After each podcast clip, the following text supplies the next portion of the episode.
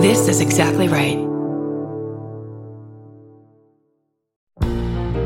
Forgive me for interrupting. I'm Bridger Winegar, host of I Said No Gifts on Exactly Right. Each week, I invite my favorite people in comedy over to chat, and they always bring a gift. We're coming up on our 200th episode, and every episode is a gem.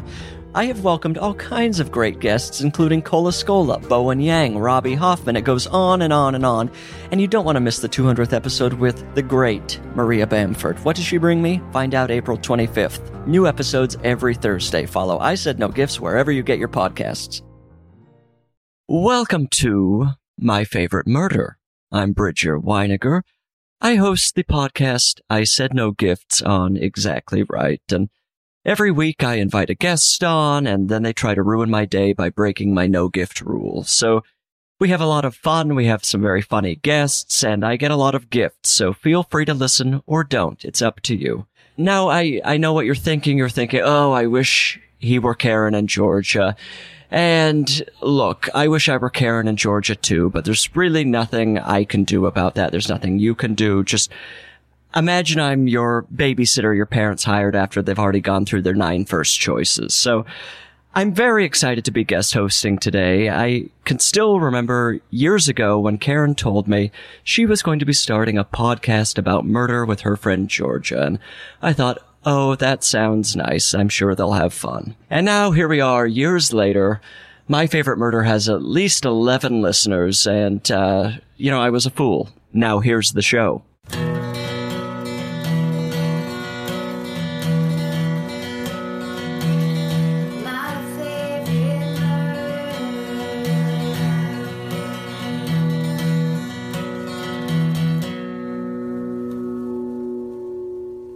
So I had two choices of Karen stories. The first was the International Dunes Hotel murders, which growing up in Salt Lake City was legendary. We would drive past that hotel all the time and talk about how the swimming pool was haunted. That's not what I'm going to talk about. I settled on another story uh, from episode 76, and it's very close to my heart because I was the person who suggested it to Karen. And I, I believe this is still the only murder I've suggested to Karen that she wasn't already aware of. You have to be careful, you know, when you bring up murder stories with Karen because she knows all of them. She's the genius. She's the encyclopedia. So it, it's a bit of uh, a badge of honor that I knew one murder she wasn't familiar with. It's another story I heard mentioned of growing up in Utah, and I don't want to give away too much because it's got twists, and Karen tells it so well. She really tells it perfectly, better than other people who have tried to tell this story, in my opinion. But I will say it does involve some of my favorite things, things like Radio Shack, fraud, deep financial trouble, talking salamanders, and also someone named Button. Very special. Also, Karen says, look at this rat bastard, which I feel like would make a great t-shirt. Just putting a merch idea out there. And now here is the murderers of Master Forger Mark Hofmann. Okay. Mine is. uh, it's hard sometimes, as we've talked mm. about, to get for me to get my homework done. No, it's yeah, and especially when I will work on something for a while, and then if I have a friend who goes, "Have you ever heard of this one?" I will switch yeah. immediately and go do my friend. I switch I switch, you know, you're halfway done. It's not like you're just reading about it. No. I switch all the time. Yeah and and so many of these stories because you know you guys are just as into true crime if not more than either of us. So oftentimes you feel like i'm only telling a third of this story. I know there's so much yeah. more. I should have read an entire book about this whatever. That's what other people do. Um, so sometimes i'll bail just because i know a story has much more to it and yeah. I should invest more time. You're not going to give it just do it justice. Right, exactly. Someone else already has. But this one was so juicy and I loved it so much. My friend Bridger is the one who told me about it. He's a hilarious. He's very famous on Twitter and he's a great uh, writer. And he uh, grew up in Utah. So he was like, "Have you ever heard of this one?" And I had never heard anything about it. Mm. Turns out there's a forensic files. There's lots of stuff. There's um, an amazing book, but anyway, I'll just give you, I'll give you what I know. So We're at Salt. We're in Salt Lake City. Okay. What's this? Is there called? Is it called anything? I'm not going to call it anything Okay, because it, I it. usually do that and then I end up giving it Yes, away. I totally understand. Okay. So we're in Salt Lake City the morning of October 15th, 1985. Okay. And a man named Steve Christensen, who is a businessman, a husband, a father of four, and a bishop of the Mormon church. He arrives at his office on the sixth floor of the Judge building in downtown Salt Lake City. One time I did a story and it was that horrible one about the woman throwing her kids off the top of the hotel In Utah. in Salt Lake City even. Right. And in that I threw out the the random idea that it was a very uh because you know all of Utah I assume is very Mormon Mm-hmm. that Salt Lake City would be a conservative town. Well, I was couldn't have been more wrong about that. Would like to say now, I now know because of making that mistake that actually Salt Lake City is the like liberal part of Utah and it's a college town and it's the hip place and it's probably best case scenario. And if you're looking for I don't know, a great shirt or um, really cool flats. I'm not, I don't know. so Steve Christensen gets to his office. He sees a brown wrapped box shaped package in front of his office door and his name's written on top of it. He picks it up and it immediately, immediately explodes. Oh fuck! Here, I thought it was something else, and this is fucking. Let's do this. Yeah. So it was a pipe bomb. Steve is killed. The Department of killed? Alcohol, Tobacco, and Fire. Yeah, it's it was a pipe bomb that was made with concrete nails were inside, and concrete nails are the nails you use to pound in. They're not made of concrete. You're, mm. they're the really strong industrial sized nails that you pound into concrete.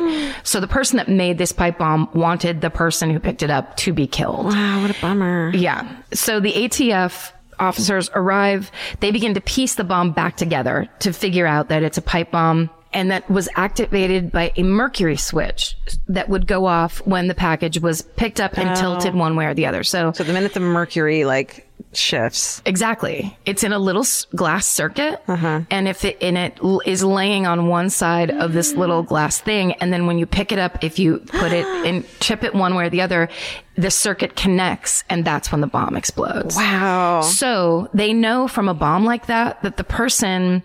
Uh, that the bomber dropped that box off because they would have to make sure Yeah. it stays exactly the way it is. And they couldn't mail it. Yeah, you can't just give it to somebody else. Okay. So, also inside the bomb were Tandy brand batteries, which is, as many RC enthusiasts know, Tandy is the Radio Shack brand of uh, batteries. Really? So they start going around to lo- the local Radio Shacks trying to find out who's bought batteries there in the, you know, the past week or whatever. Mm-hmm. They also find out that Steve Christensen had recently worked at a financial company called CFS, which after doing huge business in the 70s and the early 80s had started losing money and was in serious trouble. So this is the part that I actually found really interesting because so the 80s were like a time of uh, big money. That's when mm-hmm. everybody pretended to be rich and preppies and, mm-hmm. you know, it was a very Izod Coke time. Yeah. Mm-hmm. And apparently Salt Lake City in that time was a hotbed for financial fraud. Really? Yeah. So what people would do, con men would go to Salt Lake City and they would kind of like get get into the Mormon church. They would either pretend they were Mormons or they mm. would befriend higher ups in the Mormon church. And then when they would do business, they would s- like say they were in securities or mm-hmm. whatever stocks bonds. They like, I got a ground floor fucking thing to get in on. Exactly. And then the elders or whoever in the church would be like, oh, this guy is, is trustworthy. And so then all the parishioners or Mormons, I'm not sure what you call uh, the general word for it, but all the people in that church would then trust that person and buy into whatever thing that that person was bringing to the table, whether it was high finance or also very popular, a pyramid scheme vitamin sales got to be very popular What the fuck? back then. Yeah, so it was kind of an am- there was lots of Amway, Yeah. low grade Amway um, kind of bullshit going on. Did where they get like, the vitamins?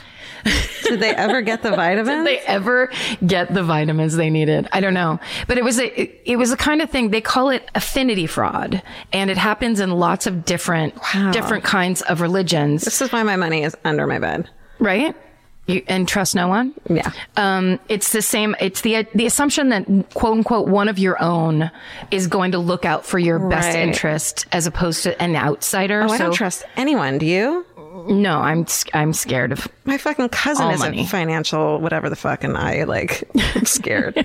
Sorry, Mitch. Well, because it's it's so um, anyone can tell you anything, and if you don't know exactly what's going on, you you it's hundred percent pure trust. yeah, and if people are that into money, like they're into money and they want it. Yeah, I'm not. exactly. Okay. Well, um, so it's the same thing Bernie Madoff did. Yeah. Uh, to he got twenty billion dollars, as you well know, watching that documentary. Oh, so good. Um, from wealthy Jewish people. A guy named Allen Stanford did it to Southern Baptists. Wow. Um, he had a seven million or seven billion dollar empire that fell.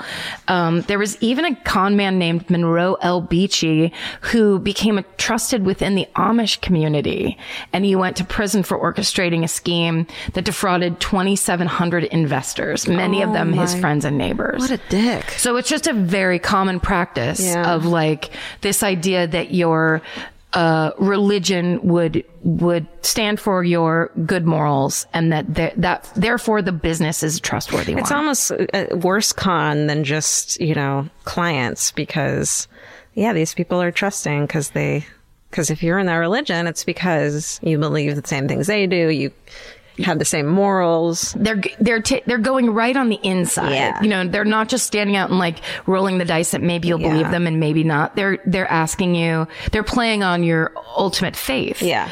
Um, which is very ugly. And and um, in the Mormon religion, I, I believe a lot. I know lots of Mormons. I've grown up. I grew up with Mormons. Um, one of my good friends that I used to work with, Betsy, is a Mormon, and you know, it's it's a very um, moralistic. They the life they live is really.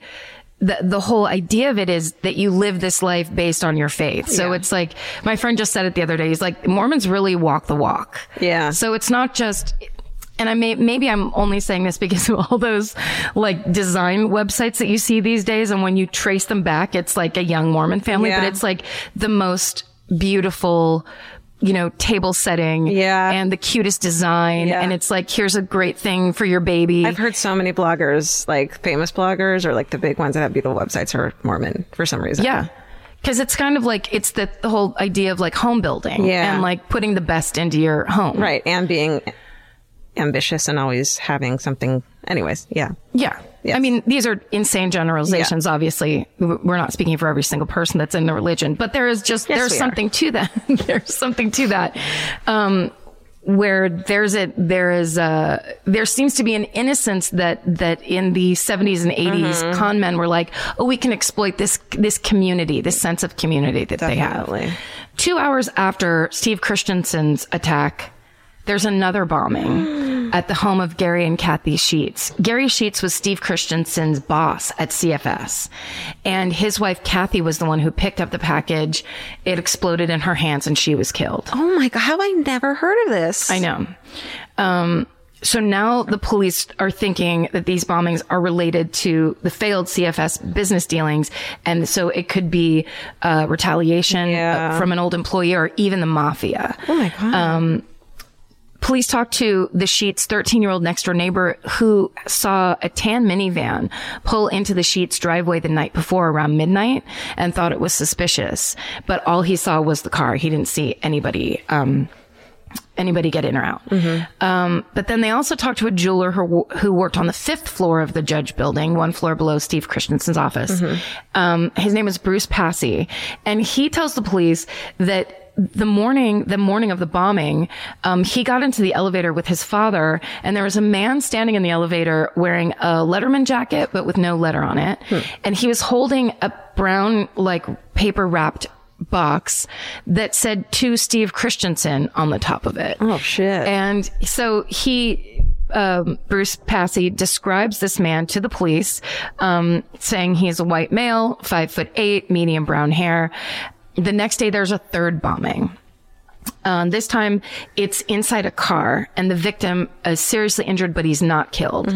It's 30 year old Mark Hofmann. He is rushed to the uh, hospital um, where he's in critical condition, but he ends up being able to tell the police that he'd opened his car door and the package was sitting on the driver's seat.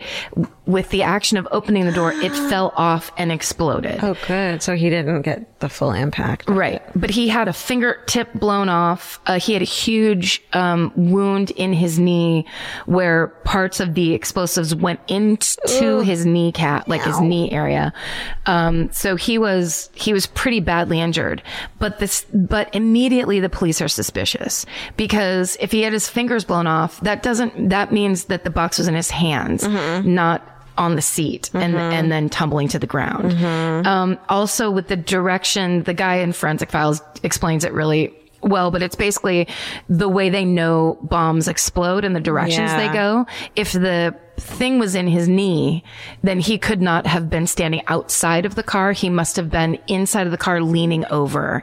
And so they basically reconstruct it I want to watch that. I'm like trying to picture it in my head and like, basically they with the trajectory of the stuff that flew out of the bomb eh, which hit him they realize he must have been leaning over the center console holding the box and basically inside the car so his story why would you lie about that Yeah. why wouldn't you just tell him exactly I love when cops figure that out. Like this person killed themselves, and it's like, no, the trajectory, like yours last week, the trajectory shows yes that that person couldn't have killed themselves. And and that's the relatively new forensic Yeah. part. That's like what forensic files is all Yeah, celebrating because it's like we you would never have known that until forensics comes in and and is like hold up. So the police search um, Mark Hofmann's house and they find a Letterman jacket just like the one that Bruce Passey said the guy in the elevator was wearing.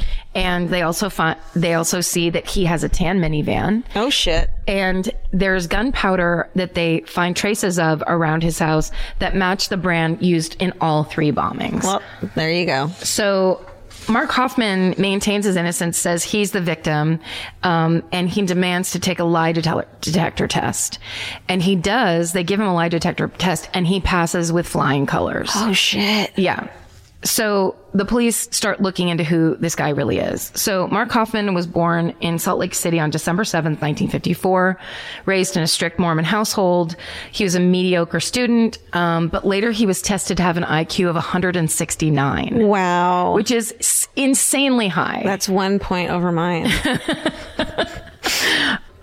I feel like in stories I've read, people who are like mad geniuses are usually in like the mid 130s to 140s. I was gonna say that. Like, I feel like very, very, very fucking smart is like 130, I think so. but like then genius is like 160 something. And maybe.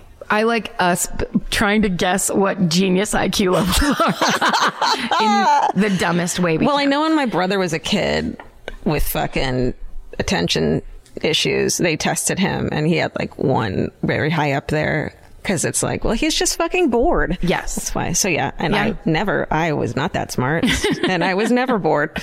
No, I was always bored. You're like, I was this is fascinating. just bored, not smart and bored.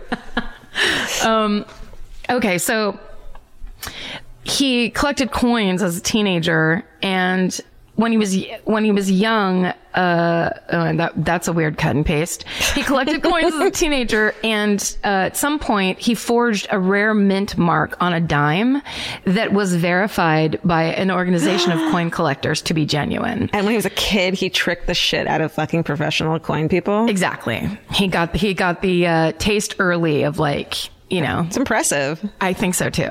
Just don't kill people next. I mean, so in seven in 1973, he volunteered um, to spend two years in, as an LDS missionary. Uh, when he came back from his mission, which was in England, he enrolled as a pre med major at Utah State University. Um, he married Dora Lee Old in 1979. They eventually have four children together. And she filed for divorce in 1987. Um, so in 1980, Hofmann claims to have found a 17th century King James Bible with a document inside that um, he claimed to be the transcript uh, that Joseph Smith's, who was the founder of the Latter Day Saints uh, Church, um, he had a scribe named Martin Harris, and uh, it was supposed to be uh, a transcript that Martin Harris brought to uh, a Columbia Classics professor in 1828. That was originally copied by Joseph Smith from the golden plates from which he translated the Book of Mormon. So I'm going to say this probably incorrectly, but the general idea of the founding of the uh, Church of Jesus Christ of Latter day Saints is Joseph Smith found golden tablets that he dug up. And from those tablets, he wrote down mm-hmm. the tenets of the religion. Okay. Um, and a, a, an angel appeared to him as he dug up those tablets to help him. Okay. Um, so basically, he presents this document. They freak out because they're like, they had never, it's a historical document from their church they'd never seen before. And the, um, the church ends up buying it from Hofmann for $20,000. Fuck. So this not only sets him uh, financially, but it also sets his reputation as a historical documents dealer. I wonder where he said he found it. Oh, is it inside a King store? James Bible? So but, he, okay. So he was already, um, trying to become like a historical book. Okay. Dealer. So one of the book. Okay. One, that makes sense. It was a really old, it was a 17th century King James Bible. Damn. So then it was like inside that. Got it. Got it. Okay. Um, so basically he then starts, um, for the next several years selling forged quote unquote lost uh, LDS documents to the church. Um, the most notorious, notorious of which was the Salamander letter in 1984. So he basically starts forging pieces of historical text and bringing them to the church and as as a church member himself going i found this i found this now the church is part of it is like a little bit like, oh yeah, we need to, we need to be owning these papers. Right. And sometimes he would donate them and sometimes they would buy them from him. But essentially it was, it was text that they, that was, relevant to them knowing about their own religion Yeah. and the and the founder of their own religion. So the one that is the most infamous is the salamander letter which basically said that when Joseph Smith dug up those tablets it wasn't an angel that appeared to him, but a white salamander. Mm. So, so that was such a change of the historical record. and they had never heard that before. They'd never heard it before. It Oh. was super freaky. And it was kind of like they didn't know if they should announce it. It put them in a really weird position. Yeah. Because suddenly it's, it's, it's a very non-religious sounding and almost like a magical witchy Yeah. sounding version of the story of how their church was founded. right. Plus, a sal- salamander is kind of like not as cool as a snake. Is it a snake? no. Uh, well, but snakes are in the, in like Christian religion Yeah. are evil. Right. So there's, but there's just something weird about it's an albino salamander, like as opposed to an angel. Man, I think he could have done better. Well, A bear. An albino bear. a blue bear. A blue bear. Well, it turned out he was actually forging all of these documents and he had lost his faith when he was a teenager. Like he went on his mission basically he felt a lot of pressure from his family because he was raised in such a strict Mormon household, but he was trying to embarrass the church. So oh. he was writing these documents and changing these stories and basically adding in little inconsistencies and mistakes so that the church would kind of be scrambling and not knowing what their official Wow. approach should be. Wow. And he in and he was like a master forger because he had already um, sold Let's see this. Here's the list. He'd forged unpublished poems by Emily Dickinson, um, signatures, now. signatures of Mark Twain, a full handwritten letter, uh, supposedly written by Betsy Ross. no. Um, he tricked the Library of Congress. He tricked Sotheby's. Wow. He sold signatures by George Washington, John Adams, John Quincy Adams, Daniel Boone, John Brown, Andrew Jackson. Wow. Nathan Hale, John Hancock, Francis Scott Key, Abraham Lincoln, John Milton. Like, wow, this guy is so lucky. He just finds all this shit. Yeah, and makes a shit ton of money off of it. There was somebody named Button Gwinnett, No, there whose signature was the rarest and therefore the most valuable of any si- signer of the Declaration of Independence. A guy named Button signed the Declaration of Independence. or girl, Oh, sure. No way. but Lil Button Gwinnett got up there. He also said he d- he claimed to have discovered a famous document called the Oath of the Freeman, which is believed to be or you know, some say the precursor to the Declaration of Independence. Um, it's from the 1600s and it was worth over a million dollars. Oh my god! But this, they never knew it existed until he came. They knew it existed, but they didn't. There were no oh. copies of it in in America. Oh. Okay. So he had claimed he found one, and he was trying to sell that, but it was the sale of that was kind of held up because they were questioning its authenticity. Finally, someone's like, you know what we should do? Well, in this, it's funny because I think in the uh, forensic files they start talking about how they because it's within the church and the way he did it, he he was a master manipulator. He was super smart, so he knew how to do it where they would not. They didn't question the documents because of who he was and what he had already sold. So it was like, well, if he sold something to the Library of Congress, Yeah. and Sotheby's and all these places, What are we gonna? We're gonna question him? yeah, this guy's an expert and he's a Mormon. Shit. So get him all the way in on the inside.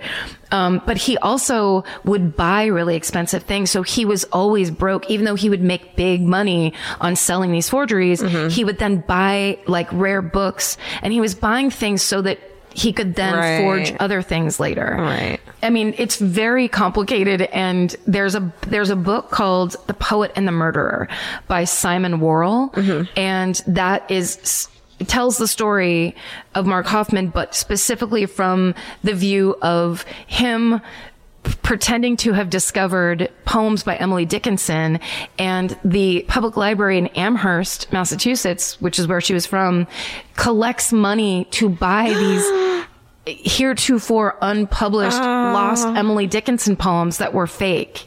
Yeah. What a so bummer. he's he is like a he he was like one of the greatest forgers or the you know most infamous forgers anyone had ever seen I'm working it. Uh, he's doing it. So essentially what happened was he was trying to sell some new set of documents to the church. Steve Christensen knew a little bit about um, an- antiquities and old documents. And so he was questioning, he was like, I heard this guy is being uh, questioned about the oath of the freeman. They're, they're not even sure, like he's under investigation. We need to look closer at these papers. Calling him out. Yeah. So what he did was he plants a bomb at Steve Christensen's office to kill him. Then he planted the other one at Gary Sheets' house to make it look like it had something to do with CFS instead of anything to do with him. Shit, that's fucking tricky. Yeah. I mean, this guy is, you know, Yeah. tricky. He's a trickster. Uh, he was eventually arrested in January of 1986, charged with a total of 27 counts, Wow. including murder, forgery, possession of an unregistered machine gun, and fraud. Jesus Christ. Yeah. That's it. Literally, Jesus Christ. Uh, and a salamander. so he albino salamander. Albino. You can't forget the albino part. I mean that all of their beliefs for hundreds of years are one thing, and then he gives them paper that's like it turns out an albino salamander had a say. they're like, you know, an angel sounds cooler, so we're just going to stick with that. They're like, we now we need to have a really big meeting. then what if we have to start fucking praying to an albino salamander? I mean, would that ever even have been a choice? no. They say also, so he had like 600 forgeries that got sold and are in the market where they're still finding them today. Yeah, I was going to ask. Yeah. So they're apparently, and he wrote a letter from jail explaining which things that he did were forgeries. Cause some things, obviously, when he started out, he kind of, there were valid ones. So, um, but he, they're saying that they're like, there's, um, some Daniel Boone signatures out there, um, that are fake that like, there's, there's, um, because there are, were hardly any in the first place, but then Mark Hofmann Right. comes along and suddenly there's four that are in the marketplace, which brings the value down. Right. Um, and it turns out, you know, three of them aren't real. Do you think that his forgeries are now worth money? A lot of money? To murderino types? Yeah. Or like, is there a forgers museum? I'd go to that. I would too. I mean, I think overall the historical signatures are going to be worth the most Of course. because but, they're like the, you know, but I feel like some there's got to be like the Smithsonian or some kind of thing that's just like you know it's history. Look at this rat bastard. Yeah, look in what- that department. Look what happened. Yeah. yeah. I just think it's funny that he did it so much. And when you see the paper, like he would bake the paper in the oven. Yeah, I was gonna ask. burn like a the lighter. edges. Yeah, exactly. like like an on. old western. Yeah. Um, all that they found all this, you know, they found ink that he specifically mixed Mm. to match. But then the when the um, the guy who finally started investigating it forensically, he was like, the new ones all glow blue underneath a microscope because they're new. Mm-hmm. Yeah. and so he was just really easily able to once they knew, Yeah. start investigating all of them and just be like, none of this is real. Yeah, I sorry, this letter from Betsy Ross. That's crazy. I bet he'd be good at the lettering challenge. he might be. He's got to have good handwriting. he would add in he'd be like i believe that this is a real um i don't know where i was going with that.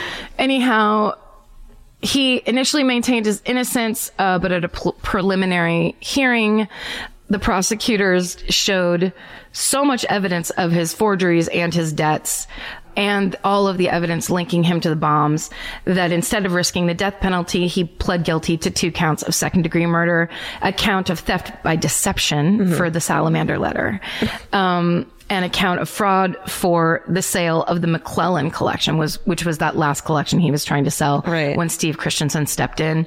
Um, he confessed all of his forgeries in open court. Um, he was in January 1988. He was sentenced to five years to life in prison. He's spending life in prison. Five years. Uh, wow. And he's still there. We can. Still there. Wow. Yeah. That's Mark Hofmann, I- everybody. I, first, I thought you were going like towards the Ted Kaczynski route when I heard about a bomb. Oh, to be killed by a bomb. Do you ever open envelopes and you're like, I don't know what this is going to be? Yes. Well, that's my moths thing. I never think it's a mom, though. Um, a bomb, though. Well, I or a mom.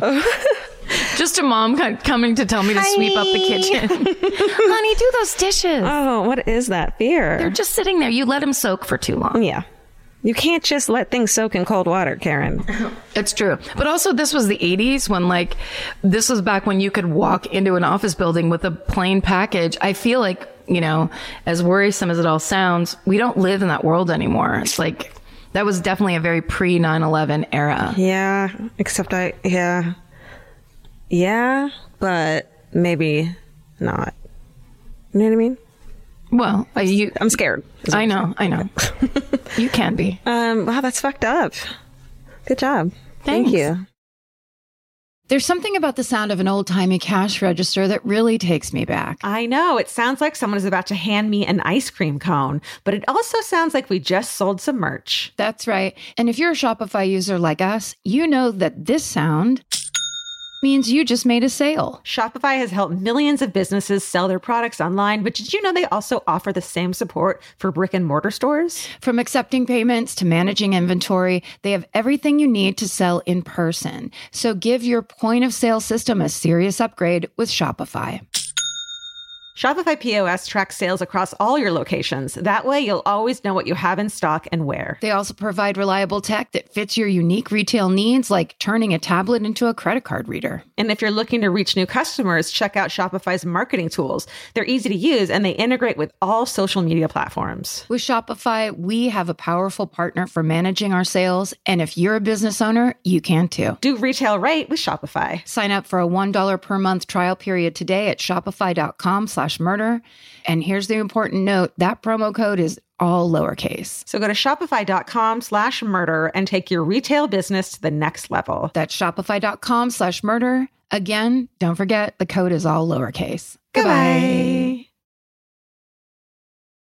Georgia, have you ever been blown away by the most simple dish at a restaurant, like perfectly scrambled eggs? Oh my God, yes, Karen. And then all I want to do is make that dish at home and eat it every day. Well, you probably could as long as you have the chef's secret ingredient, Made in Cookware. Made In was created to bring restaurant quality performance kitchenware to home chefs around the world. For years, they've built their business by supplying restaurants and top chefs with high end cookware. Some of Tom Colicchio's most treasured dishes at his restaurant Craft are made in Made In. Whether you're cooking for professional critics or just the critics you live with, your meals will benefit from the quality of Made In products. Like their carbon steel cookware, it combines the best of both cast iron and stainless steel clad, so it's rugged enough for grills or an open flame. It's the MVP of summer cookouts and cook ins. What I really love about made in cookware is that it actually makes something like having a Memorial Day barbecue much more convenient because you can keep everything on the grill. If you need to throw, say, a pan of garlic up on the top while you're grilling your steaks on the bottom, it's strong enough, durable enough to do that. If you want to take your cooking to the next level, remember what so many great dishes have in common. They're all made in, made in. Save up to 25% this Memorial Day from May 18th through May 27th when you visit madeincookware.com. That's M A D E I N cookware.com. Goodbye. Wow. Now, isn't that a well, I don't want to say wonderful story, but it is an incredible tale.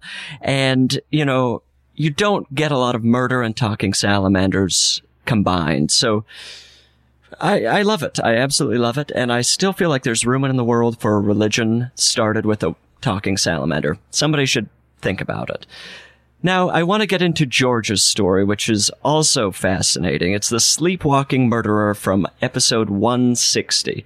This one is truly a wild story, and as someone in a relationship with a man who sleepwalks, a little bit personal for me. It's, uh, you know, I, I live in terror because of this story. And all I'm saying is that if my boyfriend ends up killing me in his sleep, I want this guest hosting episode of My Favorite Murder to be played in court. Now, the story involves murder, there's gambling, uh, marital trouble, someone waking up covered in blood. It's got it all. I really, and speaking of waking up covered in blood, I feel like if you wake up covered in anything, you're probably in trouble. So, and it, oh, it's just the beginning of a great story. So let's hear Georgia tell the story now, should we? So this is mine. I was originally going to do like a three, three different topics on this, three different murders on this um, subject. But then reading the most famous one, I was like, this is a fucking story in itself. Okay. So this is the case of Kenneth Parks, aka the sleepwalking murderer. Remember? Yes. I remember? Yes, but remember? Remember? I feel like this is a combination of several different um, investigation discovery shows that I've Mhm. watched. But I feel okay. Go ahead. Yeah, no, I, I, I kind of remember it. And you first hear it. It kind of reminds me of like the, the woman who spilled McDonald or McDonald's coffee on her lap. And you're like, oh, that's a, you know, this legend, that, that crazy woman. Yes. And then you see the documentary about it. I can't remember what it's called. And you're like, oh, this is legitimate. yes. So I kind of, uh, you'll have to tell me what you think, but all right. So I got a lot of information from Psychology Today. There's an article by a woman named, um, Barrett Brugard. She's a PhD, obviously, and a bunch of other letters. Um, is there an M in there somewhere? I'm sure there is a little C, a big C. and little dots and stuff. Yeah. she's very smart. Yeah. and then also there's a paper called "The Homicidal Somnambulism: A Case Report in the Sleep Research Society." It's like crazy. Okay. Hey, hey, Karen. hey, Sleepwalking is relatively common in childhood. Did you know that? I did not. Have you ever sleptwalked? Not that I know of. Yeah. But there's a good chance that I did. I woke up, was traumatized, and then just went back to sleep by myself. Lots of stuff happened in the middle of the night where my parents wouldn't get up. Because I was very high maintenance. Right. In in the nighttime. Sure. So my mom was always like, go to bed. Go back to sleep. Yeah. Um, so about 15 to 20% of all children sleepwalk. Only about 2% of children, mostly boys, weirdly, go on to be adult sleepwalkers. So it's not a huge fucking thing in adults. Uh, So don't try to say that yeah, it is. Exactly. Okay. Don't come at us with sleepwalking.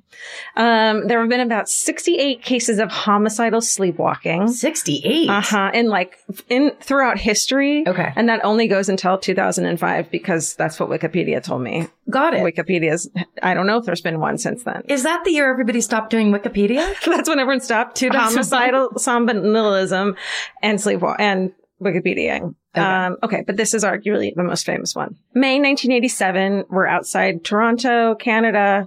Um, and here's Kenneth Parks. He's a 23 year old married man. He's married to a woman named Karen. What's up, Karen? Hi. Um, who she played by in the 1997 TV movie, The Sleepwalker Killing. 97. hmm Um, uh, Justine Bateman? Hilary Swank. Close. Um, Same vibe. Yeah, yeah, yeah. And they had a five month old daughter together. And uh, at the time, Ken is under extreme stress. So the previous summer, Ken, played by in 1997 TV movie The Sleepwalker Killing, Chad Lowe. Charles Esten, which I think is weird. He's the dude from Nashville, the, Oh. the show Nashville. He's Yeah, like yeah. the hot country guy. Sure. Him. Okay. Okay. Um, so Ken had developed a gambling problem. His friends had like taken him gambling to the horse races. He was like, whatever. And then he won some money and then he was like, oh shit, it's on and couldn't stop fucking. He got the fucking fever. he got the horse race fever. Okay. And so he quickly fell into deep fucking debt. To cover these debts, he starts taking money from he and his and Karen's savings. I think he forges a couple checks as well. You look like I'm getting a debt stomach ache. I, are you okay? it's just I know the feeling of And being that like, in debt. You're in debt, and then you're you're doing something pretending it's going to solve it when you know deep down Right. it will not help. But there's no other way to fix it as quickly as if you did win. Yes, I actually there was one um, month where I did not have my rent. And I honestly considered there was somebody that I knew like very tangentially and through comedy whose father was a professional gambler. Oh, And I almost called him to say, can I please give you $200 just to see if your dad could turn it into something? I mean, his dad, if he were any good, would say no. I would That's hope. insane. but also the guy would be like, hey, since you never talk to me, Right. go fuck yourself Right. is probably what would have happened. Wow. Yeah. Um, scary feeling. Sad solution. My solution was never get a job. Isn't that interesting? Well, Ken's solution um, is that he began to steal from his employer. He where he worked uh, in electronics.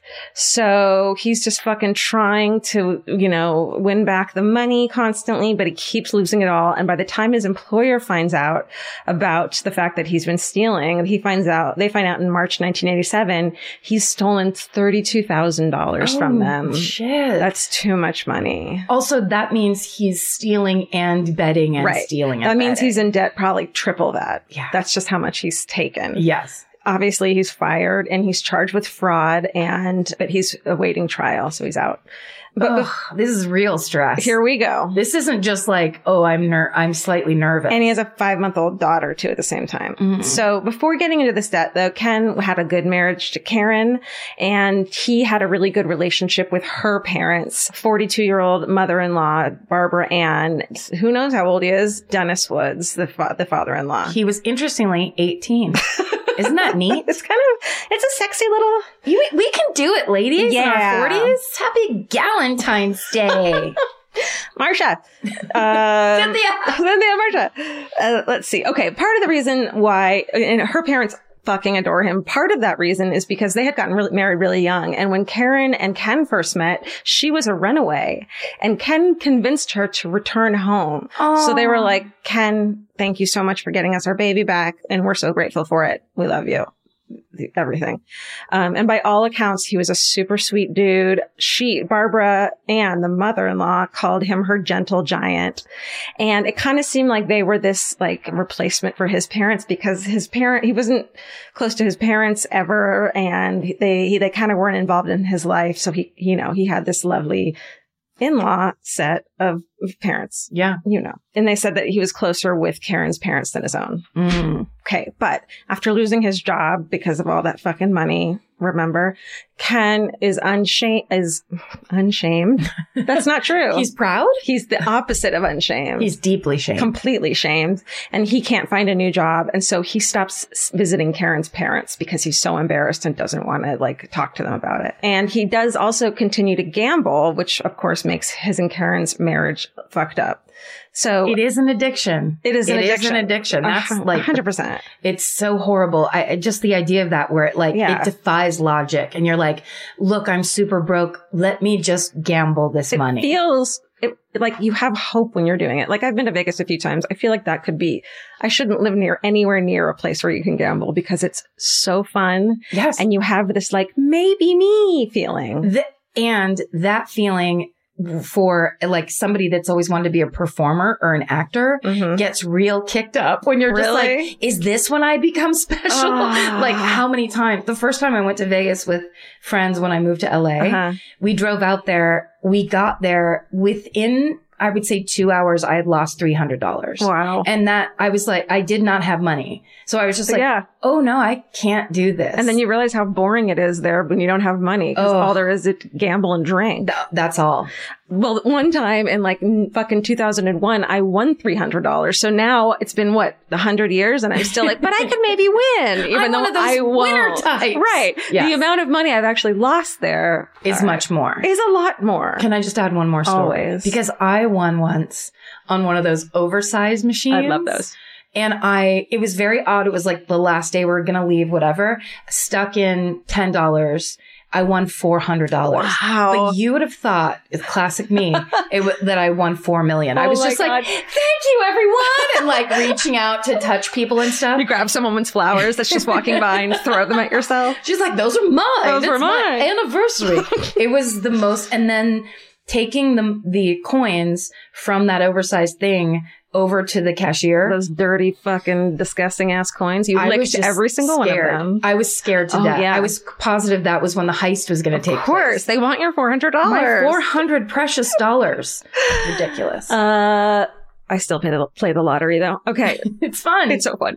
So yeah, so that's very stressful. So much fucking money. Um, he continues to gamble though, and sh- she's like, "Dude, bro, what the fuck?" yeah. And since he had started gambling the summer before, his personality had completely changed, obviously. He stopped socializing. He uh, starts to suffer from pressure headaches and he gained 70 pounds. Oh no. Yeah, he's just like addiction central. Dude, I relate. Yeah. Yeah. He suffers from insomnia and he would only sleep for four to six hours a night, which sounds like a lot of sleep to I me. know. That's not bad. But he slept on the couch a lot and he'd go to, you know, he'd sometimes go entire nights without sleeping at all. And then he had the fucking baby. So that's like double time non-sleepy times, you know? Um, he eventually agrees to go to Gamblers Anonymous. And, uh, in that May, he agreed to stop gambling and he agreed to tell, um, both his grandmother about what was going on and Karen's parents, who he was super close to. He was like, all right, we'll go over there on a Sunday and I'll confront, you know, my, confront them? No. Well, no, confront shouldn't be like that. Yeah. no. Listen, you, Motherfucker. I have a fucking gambling problem. You're making me bet on horses. Right. So he agreed to do it. And he agrees to um, tell him about the upcoming trial for fucking fraud that he has going on Oh, too. that's so like shit is fucking bad right now. Yeah. So the day, so it's the one of those things where it's early in the morning of the day. So 4 a.m. on Sunday morning, the day he was supposed to later that day, obviously go tell his grandmother and his beloved in-laws about what was going on. So it's May 24th, 1987. Um, the night before he, he, uh, falls asleep on the couch watching SNL. At about four in the morning, he gets up from the couch where he'd been sleeping, puts on his shoes and jacket, walks out the front door, which he left unlocked, which he never fucking did. And he drove the 14 miles to the house of his in-laws in the Toronto suburb of Scarborough. He drove, he sleep drove. Yeah. Fuck. That's if you believe this. Oh, okay. That's the other thing too, is like some people are like bullshit, Right. right? So when Ken arrives at their house, he takes a tire iron from the car trunk and he uses his key that he has to their house to open the house, goes to the bedroom of his in-laws. He first strangles his father-in-law, Dennis, until he is unconscious. Then he proceeds to beat his 42 year old mother-in-law, Barbara Ann, 42 years old. 42. Um, he beats her with the tire iron and stabs her repeatedly with a kitchen knife. Oh my God. He then stabs his father-in-law. Ugh. Barbara is found in a room five to six feet away from the bedroom, and she had sustained six stab wounds through her chest, one through her shoulder blade, and a fatal wound through her heart. And Oh now it's God. fucking awful. I'm Horrible. sorry. No. Um, Barbara dies, but Dennis survives barely. Oh my God. Mhm. And there were other kids in the house. I think a teenager. I don't know who else because they were young they were young. They had other kids who were under in, in their teenage years. Right. And they woke up from the noise. They start yelling and, but Ken left them alone and he walked out of the house. So the kids saw him, I don't know if they saw, I feel like or they just heard the they, noise. they heard, maybe they saw something. They all locked themselves in their room. oh yeah, So that would. Make but sense. he went, he goes to the door and just leaves. He doesn't try to come towards them or anything like that. right. Very weird. So it was almost like this is the mission. Yeah. The end. Yeah. Yeah. Okay. So from their house, he drives straight to the police station. He gets there at 4:45 a.m. He's covered in blood. He, the police say he seems distressed and he was shaking. He kept repeating, and it's fucking many times that he says this. I just killed someone with my bare hands. Oh my God. I've just killed two people. I stabbed them and beat them to death. It's all my fault. He Oh says to the, the police. Isn't that insane? Yes. Police also said that he seemed completely oblivious and not in pain of the fact that he'd severed tendons in both his hands with the knives. Oh. He wasn't even fucking aware of it. Ew. I know. I, that, Steven is gripping his hand so tight right Steven's now. hiding his hand. If you hear skin on skin, it's Steven. That's crazy. Isn't that you can't fake that. No, Tendon. not not being in pain. I guess like you could say something about like um adrenaline maybe, but Maybe. tendons. That's a bloody mess. and also you would you'd still have to be conscious in some ways. I don't know. I don't buy that. Right. I don't know. No, Maybe it's I just bananas. don't want to. I'm No. in denial. If you're like me, you're always looking for a story to dive into. Whether it's a family drama or a mystery to solve, the key to getting hooked is the details. I need rich visuals and intricate storylines, and June's Journey has that and more. June's Journey is a mobile mystery game that follows June Parker, a daring young woman, on a quest to uncover the truth about her sister's murder. This is your chance to test your detective skills because you'll play the game as June herself. Explore beautifully designed scenes from the 1920s, like lavish estates and gardens, and don't forget to keep an eye out for hidden clues. There are twists, turns, and catchy tunes, all leading you deeper into the thrilling storyline. And if you play well enough, you could make it to the Detective Club. There, you'll chat with other players and compete with or against them. June needs your help, but watch out, you never know which character might be a villain. Shocking family secrets will be revealed, but will you crack the case? Find out as you escape this world and dive into June's world of mystery, murder, and romance. It's all just one tap away. Discover your inner detective when you download June's Journey for free today on iOS and Android. That's June's Journey. Download the game for free on iOS and Android. Goodbye. I, so I, after reading this homicidal somnambulism report, Somnambulist. thank you, um, I believe him. And I fucking didn't at first. And I was like, well, bullshit. I don't really buy it. But after reading that and all the details and stuff and like that particular thing, bananas. Also, oh, well, I'll just throw this in really quick. To me, it seems like if you're faking it, you would go home and get back into sleep and be like, what do you mean I was up? Like you would be playing the part Right. of someone who sleptwalked. yeah. Because usually the um, picture you have of sleepwalkers is they go out, they do something, and then they come back. But he was bleeding so badly that he could have been like, "Oh, I need to get to the hospital. How do I like make it seem like that?" You know what I mean? True, true. So that's just an argument to that. But turning yourself in ha- right, does indicate you would have just gone to the like, hospital. Holy fuck! Because it what what if you woke up covered in blood? I mean, it's No. like it's like that. Um, there's that amazing um movie. It's Farrah Fawcett. It's the same. It's basically the Yeah. same thing. She wakes up covered in blood and doesn't know what happened because she's a blackout drunk. Oh shit! It turns out she got set up. Oh fuck! Spoiler alert. Okay. Um. Yeah. But I so- didn't tell you the name of the movie, so I didn't spoil it for you. No one will ever watch it. Mhm. So you can't spoil something we're not going to watch. Okay. Mhm. Ken is arrested and he goes to trial to face charges of first degree murder of his mother-in-law and attempted murder of his murder of his father-in-law. Um, and his defense, they have to, they have to say it in a certain way. It's basically temporary insanity due to sleepwalking. It's way more fucking involved than that legally, but we don't need to do that right now. Right. You get it. So That's while- all I get. that's right. Um, while in prison, Ken undergoes all these sleep tests and psychological tests. There's an EEG scan while he's sleeping that shows that he had some abnormal brain activity during sleep. So he did legitimately have a sleep thing and periods of partial awakenings, um, indicative of parasomnia. And it's fucking, I mean, I read a lot about this shit and like sleepwalking and sleep talking and people actually committing crimes. And, you know, a lot of them seem like, uh, I don't know about that, but this one seemed legit. Yeah. He was studied uh, for months by a team of psychologists, and they determined that uh, he was in an acute state of emotional turmoil leading up to the attack. And that's what caused him to lash out and kill these people that he loved and really had nothing to gain by killing them. Right. And there was no anger or anything like that involved. It was just extreme stress. Well, and they, he hadn't told them yet. They didn't know. Right. His wife is the one that knew. So Right. it seems like if you were going to do something to try to remove the fact from your existence, Just go upstairs and kill your wife. I mean, that to me, that would be a that's a really good point. thanks. You're welcome. And like, yeah, that's a good point. It's almost like the thing he was so stressed about, which is telling his parent-in-laws, is the thing he acted out on. Yes. Yeah. Because that was what was in his brain. His brain wasn't functioning properly. And it was like neuron to neuron, go do this thing. It's like the fixation of if you get rid of them, you don't have to tell them. right.